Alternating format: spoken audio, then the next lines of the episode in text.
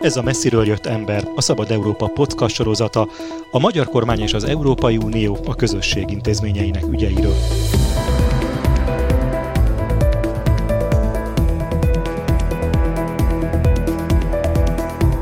Célunk, hogy ne csak az é u erőközpontjaiból hazatérő magyar politikusok beszámolóiból ismerhessük meg a fejleményeket, döntéseket és viszonyokat, hanem objektív és független képet alkothassunk állandó brüsszeli tudósítónk Gyévai Zoltán segítségével. Én Vováczy Tibor vagyok. Mai témánk: sikerül-e teljesíteni a szupermérföldköveket a határidő lejártáig? Pár hete már beszéltünk arról a feltételrendszerről, amelynek teljesítését március végére vállalta önszántából a kormány. Akkor még sok nyitott kérdés volt.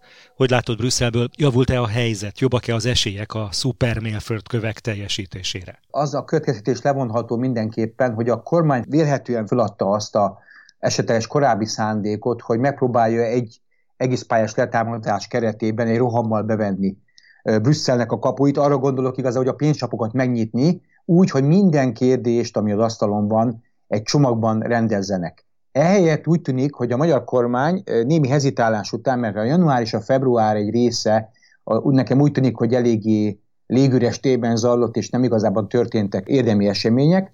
Valószínűleg úgy döntött a kormány, hogy ahelyett, hogy megpróbálnám minden, a csomag minden pontját, minden szálat elvarni, ami ugye természetesen kétes kimenetelű, hiszen rengeteg probléma van itt. huszonhét szupermérföldkő, vagy szuper kulcsfontosságú feltétel, huszonhét rendes mérföldkő is van, hogy a pénzek kiszabadulassanak.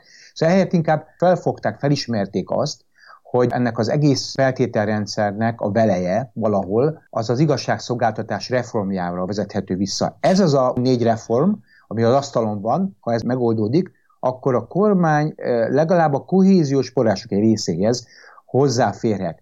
Ugye erre még nem kaptunk választ, ez egyről lehetőség, de nagyon úgy néz ki, hogy a kormány ebbe az irányba kezdett el tapogatózni, tehát ez volt a prioritás. A magyar kormány egyfajta szalámi taktikához folyamodott az elmúlt ö, hetekben, és ez látszik most egyelőre, úgy néz ki legalábbis, hogy ez látszik testet ölteni. Mielőtt ennek a részleteiről beszélnénk, beszéljünk még egy picit erről a határidőről.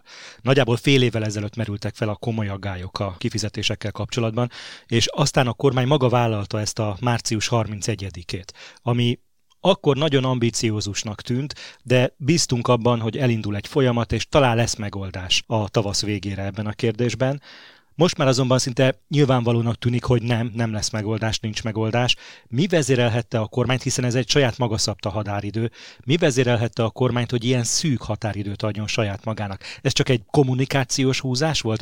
Valamilyen szinten bizonyítani akarták az elszántságukat? Én úgy gondolom, hogy decemberben volt egy helyzet. Ugye a megállapodásoknak köszönhetően, amelyek megszülettek, elhárult az a veszély, hogy Magyarország forrásvesztése egy sújtsák. Ez az, amikor elfogadta az Európai Unió kohéziós alapok felhasználásához szükséges terveket, illetve megállapodtak a helyreállítási alapnak feltételeiről. Ugye akkor ezt joggal ünnepelték, hiszen papíron tulajdonképpen elhárult az akadály. Azért papíron, mert azt mindenki tudta azért, hogy az Európai Bizottság egy érdekes szörnyet alkotott, összekapcsolta a jogállami feltételességi eljárást a helyreállítási pénzeknek a lehívásának a lehetőségével, és még erre rápakolták az igazságszolgáltatási reformok kérdését is. Magyarán tényleg egy rendszer teremtett az Európai Bizottság, amiből nagyon nehéz kijönni, és itt most válaszolok a kérdésedre, mert szerintem az a lényeg, amiből nehéz kijönni, hiszen huszonhét olyan feltételből áll ez a rendszer, a teljesítéséből, amelyben nem elég huszonhat és fél feltételt teljesíteni, a huszonhetet kell teljesíteni ahhoz, hogy az ember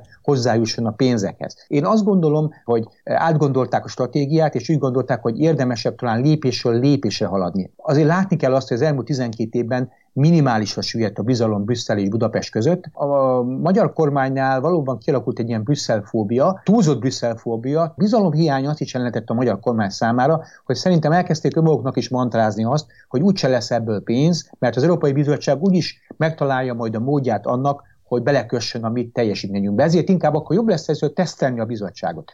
Próbáljuk meg az igazságszolgáltatási reformokkal, már csak azért is, mert hogyha ezek a reformok teljesülnek, akkor van egy pont a kohéziós alapokban, egy kapcsolódási pont, amit az Európai Bizottság egy személyben dönthet el, hogyha van telje, elismeri a teljesítést, és nem kell a tanács elé mennie. Amit gyakran említettünk ebben a folyamatban, hogy mind a huszonhét szupermérföldkőnek teljesülnie kell, az a helyreállítási alap kifizetéseire igaz ezek szerint, hiszen, mint mondod, hogyha az igazságszolgáltatás reformjára vonatkozó feltételek teljesülnek, akkor a kohéziós politikai források megnyílnak. Ha, ha minden feltétel teljesítesz, akkor gyakorlatilag lehetőséged lesz arra, hogy megigényelt a helyreállítási alapnak az első kifizetési, első tételét, ami nyolcszáz millió eurója, öt egész nyolc milliárd euróról van szó kétezer-huszonhatig, ennek az első kifizetési részlete nyolcszáz millió euró. Ez viszont gyakorlatilag tokkal vonulva mindent be kell húzni. Viszont ahhoz, hogy a jogállami feltételességi eljárásból kikerüljél, ahhoz viszont ennek a huszonhét szuperfeltétel közül elég huszonegyet teljesíteni.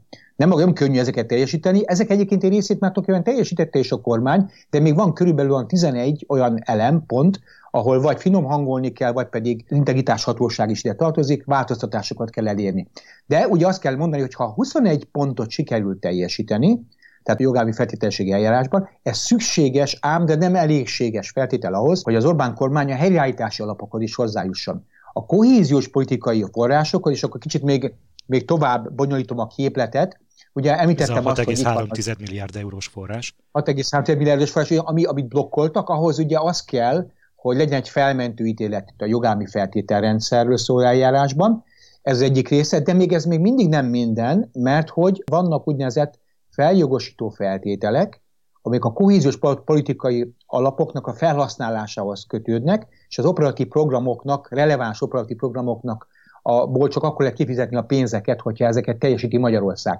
Itt van összesen négy feltétel, aminek Magyarország pillanatnyilag a bizottság szerint nem felel meg, hangsúlyozom a bizottság szerint. Az egyik, ugye, amit említettünk, a, az igazságszolgáltatási reformok, és van három másik elem, amelyek egyébként összesen két egész öt milliárd euró kohéziós forráshoz hozzáférést hiúsítják meg ebben a pillanatban. Ezek közé tartozik egyébként a az el gé bé té kú Tehát az emberi jogi kérdések, a pénzügyi átláthatóság kérdése. Így van. És például az akadémiai szabadság, vagy a tudományos élet szabadsága. Ugye ez még mindig ide, ide tartozik, és egy migrációs adóssága is van, ugye a menekültügyi szabályozás Magyarország esetében, ahol egy európai bírósági ítélet végrehajtásáról van szó. Viszont, ugye említettem, a kohéziós alapokba be lehet csekkolni úgy is, hogyha az igazságszolgáltatási reformot végrehajtják, akkor van egy olyan része, ami nem esik a hat egész három milliárd és a két egész öt milliárd alá, ezt levonjuk a huszonegy egész öt milliárdba, és akkor eljutunk oda körülbelül, hogy tizenhárom milliárd eurót meg, lehetnek, meg lehetne így, nem azt mondjuk kaparintani, hiszen nem arról van szó, hogy egyszerűen kaparintani, hozzáférés lehetne biztosítani papíron ezekhez a forrásokhoz. Hogy zajlik ez a folyamat most ezekben a hetekben? Tehát azt látjuk, hogy ez a március harmincadikai határidő elúszni látszik. Mivel folytatódik ez a folyamat áprilisban? Ami most látszik az az, hogy viszont beindultak, felpörögtek a motorok, hogy így fogalmazom, beindult a tempó, hiszen nagyon néz ki, hogy az igazságszolgáltatási reformügyében nagyon közel állnak a megállapodáshoz a felek. Ugye ezt indokolt az óvatosság, az általam is említett bizalomvesztés okán is, hogy tényleg az, majd, az lesz majd a törvényjavaslatban, amiben megállapodtak, de a tény és való, hogy következő napokban akár meg lehet az áttörés ezben a kérdésben.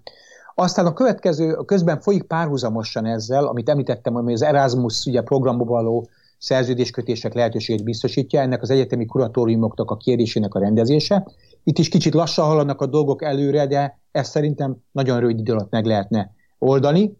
Nyilván nem annyira sürgetőbb ebben a pillanatban, hiszen ezt nyárig kellene megoldani. És úgy tudom, hogy a harmadik nagy elem, ugye, amit említettem, az a huszonegy jogállami feltételességi eljárás alá tartozó huszonegy elem, ott a kormány végre hosszú idő után elővette ezeket és tett egy átfogó javaslatot, amiben néha helyenként törvénymódosítási szövegek is szerepelnek. Itt most Brüsszelnél patog a labda, ezt a csomagot az Európai Bizottság jelenleg is vizsgálja. Na most, hogyha úgy néz ki, hogyha mondjuk a három folyamat összeér, és mind a háromban van megállapodás, a bizottság visszaigazolja, akkor tulajdonképpen elindulhat, hogy az Európai Bizottság hogy a különböző területeken megtegye a szükséges lépéseket, Magyarország kérheti jogállami feltételességi eljárásban a felülvizsgálatot.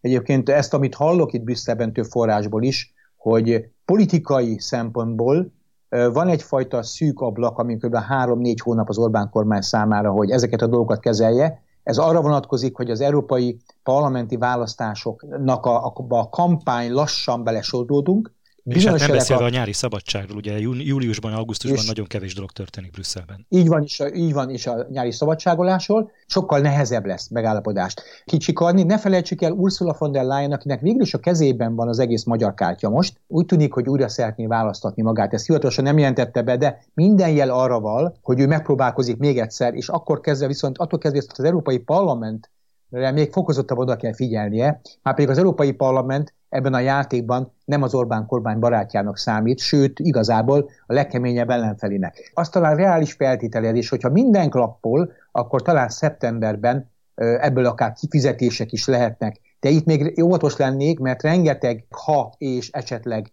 beköszönthet ebbe a játékban. Nagyon nehéz megjósolni, hogy ez hogy fog megtörténni. Bármilyen mozgás mondjuk a magyar térfélen, ami nem illik bele a képbe Magyarországon, ott az akár az egész dolgot blokkolhatja. Ahogy a helyreállítási terv esetén volt tulajdonképpen ezzel a magyar gyermekvédelmi törvénnyel. Azért is kényes kérdés az európai parlamenti választások közeledte, mert hogy beindulnak a kampányok, és azt már láttuk, hogy az európai parlamenti választások kampányában a magyar kormány, meg Orbán Viktor könnyen kapja a boxzsák szerepét.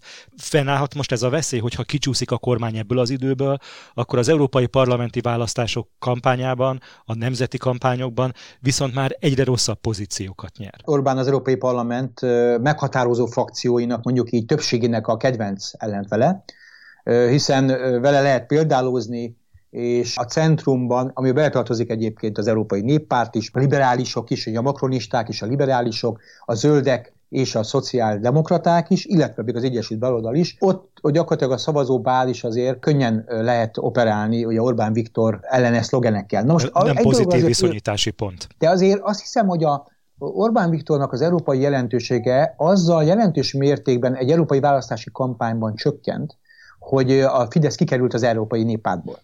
Amikor a Fidesz az Európai Néppárt tagja volt, könnyű fogást kínált az Európai Néppárt ellenfelei számára, ezzel rendszeresen éltek is egyébként, főleg a baloldalról. Ilyen ma már nincsen. Ráadásul a Fidesz ebben a pillanatban nem tartozik egyetlen egy politikai alakulathoz sem. Ez változhat a következő időben, ugye ez érdekes helyezkedés lesz majd a parlamenti választások előtt, de nem tartozik, ezért igazából nem tudják, Orbán Viktorral akarnak lőni, az európai választásoknak a kontextusában nem nagyon tudnak most lőni egyetlen pártra sem.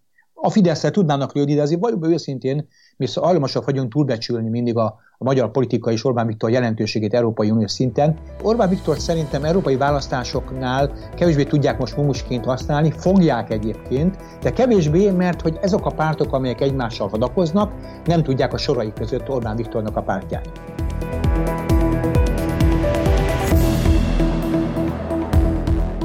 Állandó brüsszeli tudósítónkkal, Gyévai Zoltánnal beszélgettem, én Vováczy Tibor vagyok, köszönöm figyelmüket!